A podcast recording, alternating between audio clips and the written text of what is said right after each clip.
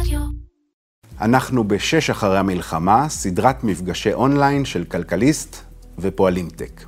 אנחנו נשוחח עם אנשי השעה של ישראל בהייטק, בכלכלה, בבריאות ובניהול החוסן הלאומי, וגם נבחן את הדרכים לשיקום המשק הישראלי אחרי המלחמה.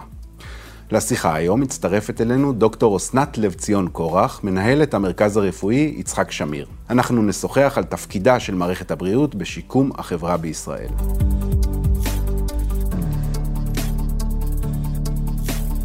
שלום אסנת, אה, את כבר יותר משש שנים מנהלת את אה, בית החולים שמיר, אה, לשעבר אסף הרופא, לפני כן ניהלת את הדסה הר הצופים, אבל אני מתאר לעצמי שהחודשיים האחרונים היו משהו אחר.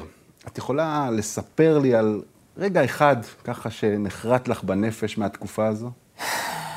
אמ, יש הרבה רגעים, ואכן החודשיים האחרונים היו דרמטיים. אבל אנחנו פשוט שוכחים את הדרמות שהיו קודם, אם זה אינתיפאדת הסכינים כשניהלתי את הדסה הר הצופים, שזה היה פיגועים יום-יום, אה, והקורונה, ועכשיו אנחנו באירוע הבלתי נתפס הזה. אה, אני חושבת שאחד הרגעים הכי הכי קשים היו בשבת אה, בערב. באותו שלב כבר העברנו את חלק, חלק מהחולים לסיטואציה. אנחנו במרכז הרפואי שמיר באזור ראשון, מטווחים כל הזמן. אה, ומיד היינו צריכים להחליט לאן אנחנו מעבירים את המטופלים, העברנו חולים לבית החולים המוגן, התחלנו לקבל חולים גם מה, מהירי הישיר וגם מהמסיבה וגם מה, במסוקים משדה הקרב, וגם מה... בוויסות שניוני מבית חולים אחר. עמית, בעלי, שהוא מנהל מחלקה לנצחי לב בהדסה, הוא גם היה בבית החולים, יש לנו ארבעה בנים, שלושה לוחמים. באחת היחידות העילית, ופתאום קלטתי שאחד אה, מהבנים בבארי. אז אה, אותו רגע שאתה גם מתפקד ועובד ומקבל פצועים במיון, וגם אה, הלב נקרע עד שאתה מקבל את ההודעה ש... שהוא בסדר, וגם אז, אחרי שאתה מקבל את ההודעה שהוא בסדר, זה לא אומר כלום. אז זה אחד הקטעים שהיו מאוד מאוד קשוחים. מאוד קשוח להיות אימא לבנים לוחמים, שלושה, שאתה פשוט לא נושם. את עובדת, מתפקדת, הכל, אבל את לא נושמת. וואו, זה באמת... אה, וזה לא... תרגול בחוסר שליטה, בהבנה, שוואלה, אין לך מה, אין לך, אין לך איך להשפיע על כלום. ורק לקוות ולקוות לטוב ולסמוך על, עליהם, על הסביבה, על העולם. כן, זה, זה באמת לא, לא קל, אמרת לקוות לטוב, אז בשבועות האחרונים, בימים האחרונים, היה קצת קצת יותר טוב בנקודת אור, כשבעצם בית החולים שלכם לפחות קלט אה, עשרות אה, חטופים, אה, עובדים זרים בעצם ששוחררו מעזה. איך, איך נערכים לדבר אנחנו כזה? אנחנו כבר כזה? חודש ערוכים לקבלה חזרה של החטופים. אנחנו נערכנו, לא ידענו למי אנחנו נערכים, אז התפיסה הייתה שאנחנו נערכים בעצם אה, גם להגעה של משפחות, שזה קטע לוגיסטי, ואיך אתה דואג להם, ואיפה אתה עושה את נקודת המפגש והכול. ואז אה, ביום שישי, כשהתחילו את אה, החזרת השבויים, אה, ביקשו שאנחנו נקבל את התאילנדים. בכלל, כל ההיערכות, הרעיון הוא לתת להם מקום מבודד, מקום סטרילי מבחינת סקרנים, תקשורת וכך הלאה, וכמה שיותר מפנק וביתי. בדיעבד הרגשנו שליחות אדירה, והבנו את הדבר המאוד מאוד משמעותי שעשינו.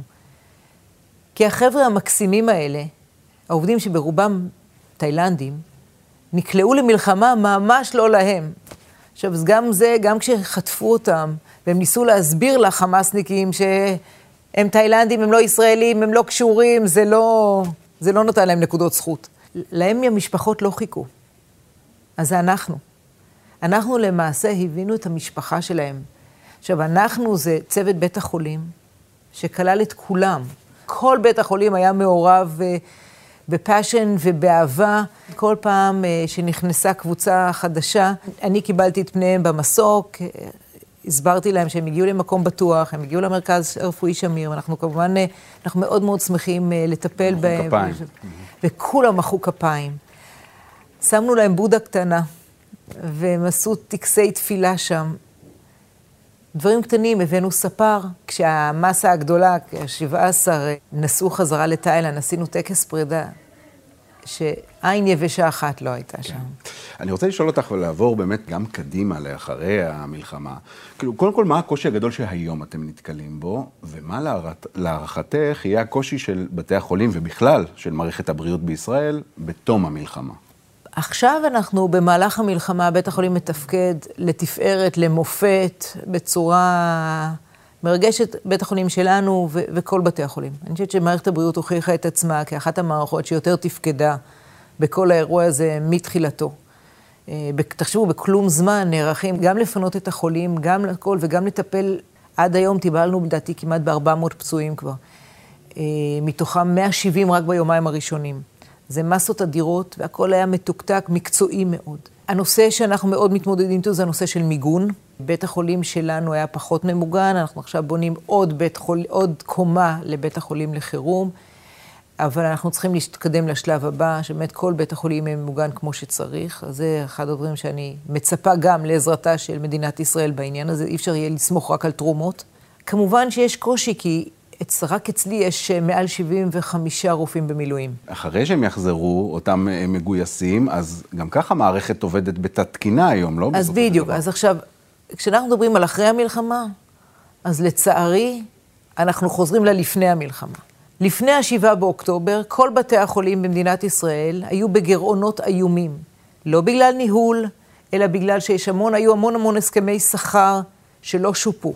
הדולר השתולל, כל הדברים האלה משפיעים ישירות, ומדובר על מאות מיליוני שקלים שמסתכלים על המערכת כולה.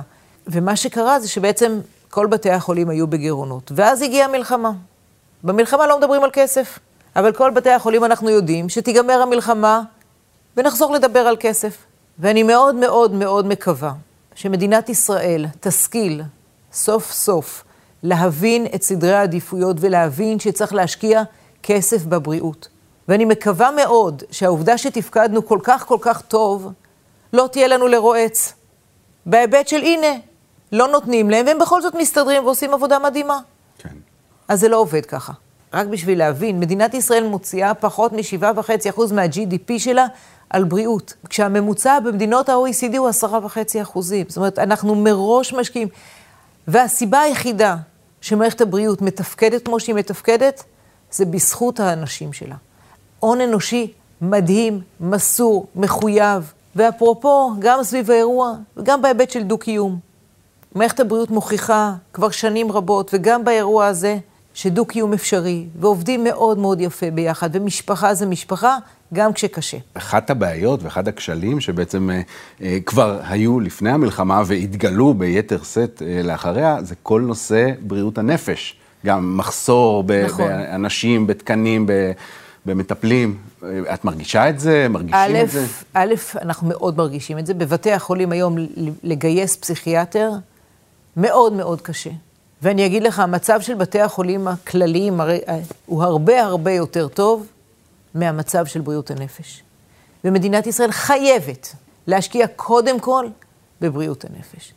עשו רפורמה שהייתה מוצלחת אה, בהכנסה של בעצם אה, אה, הפסיכיאטריה לקופות החולים. יש מחסור אדיר במטפלים. כשמישהו מנסה לקבוע תור לפסיכיאטריית ילדים, לדוגמה, הוא יכול לקבל תור בעוד שנה. אוקיי, מה עזרנו? וגם כשהולכים לפרטי זה לא הרבה יותר טוב. ואנחנו צפויים גם אחרי המלחמה, עוד אה, יחזרו גם תושבים, גם אה, חיילים משוחררים, אה, מילואימניקים שמשתחררים, יחזרו עם, אה, מה לעשות, עם חוויות ועם פוסט-טראומות, וגם הם יצטרכו לקבל טיפול במערכת הרפואית. א', בוודאי. עכשיו, אנחנו יודעים שהפעם, בניגוד למלחמות אחרות, זה ממש לא רק החיילים. יש כאן מדינה שלמה בפוסט-טראומה. לא, היא לא בפוסט עדיין, היא בטראומה. אה, הפוסט-טראומה למעשה זו הגדרה קלינית, שלפי הגדרה צריכים לעבור לפחות חודש, או בדרך כלל שלושה חודשים, ש, שבהם הסימ, יש סימפטומים וכך הלאה. אבל אין ספק שכולנו, עכשיו אנחנו אומרים כולנו, אבל אז אתה אומר לעצמך, רגע, רגע, עם כל הכבוד, אני לא בעוטף, אנחנו לא, זה לא כולנו באותה מידה, אבל יש מאות אלפים, עשרות אלפים במעגל הקרוב, ומאות אלפים שמ-7 באוקטובר העם שלנו הוא לא אותו דבר. לנו יש מרכז טראומה שמטפל בעיקר בחיילים עם פוסט-טראומה, בשילוב, בגישה הוליסטית, כולל טיפולים בתא לחץ. שזו נקודה מאוד מאוד מעניינת, כי מה שאנחנו יודעים היום זה שכשיש פוסט-טראומה מאובחנת, יש גם שינוי מבני במוח. המוח עובר שינויים, ולכן לא ניכנס כאן לכל הפיזיולוגיה, איך זה עובד, אבל עם תוצאות מאוד מאוד מאוד טובות. ומה שאנחנו עשינו עכשיו, בתחילת המלחמה, אנחנו פתחנו את המרכז לאזרחים. אנחנו לא הקו הראשון, אנחנו לא המקרים היותר קשים. אנחנו כן התחלנו כבר בטיפול בניצולים מהמסיבה. גם לגבי העוטף, אנחנו צריכים לזכור שהמשבר הגדול הוא עוד לא, הוא, מבחינה תפקודית, הוא לא עכשיו, הוא עוד מעט.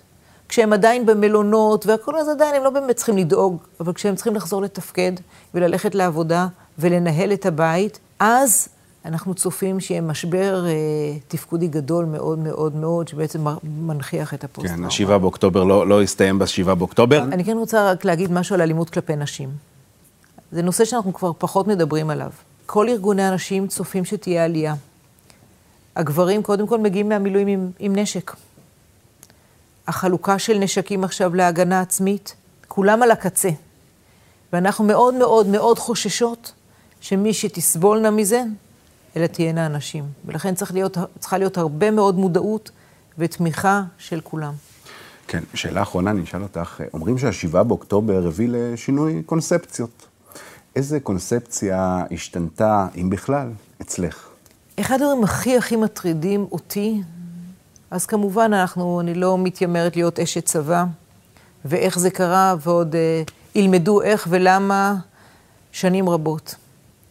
אבל אתה שומע את העדויות של התצפיתניות, של הקצינה ב-8200, ואת ההתעלמות ממה שנשים חכמות ויודעות אמרו, וזה לא אחת אמרה, זה לא שתיים, זה היה pattern, וזה מוביל לכל העניין של מעורבות נשים.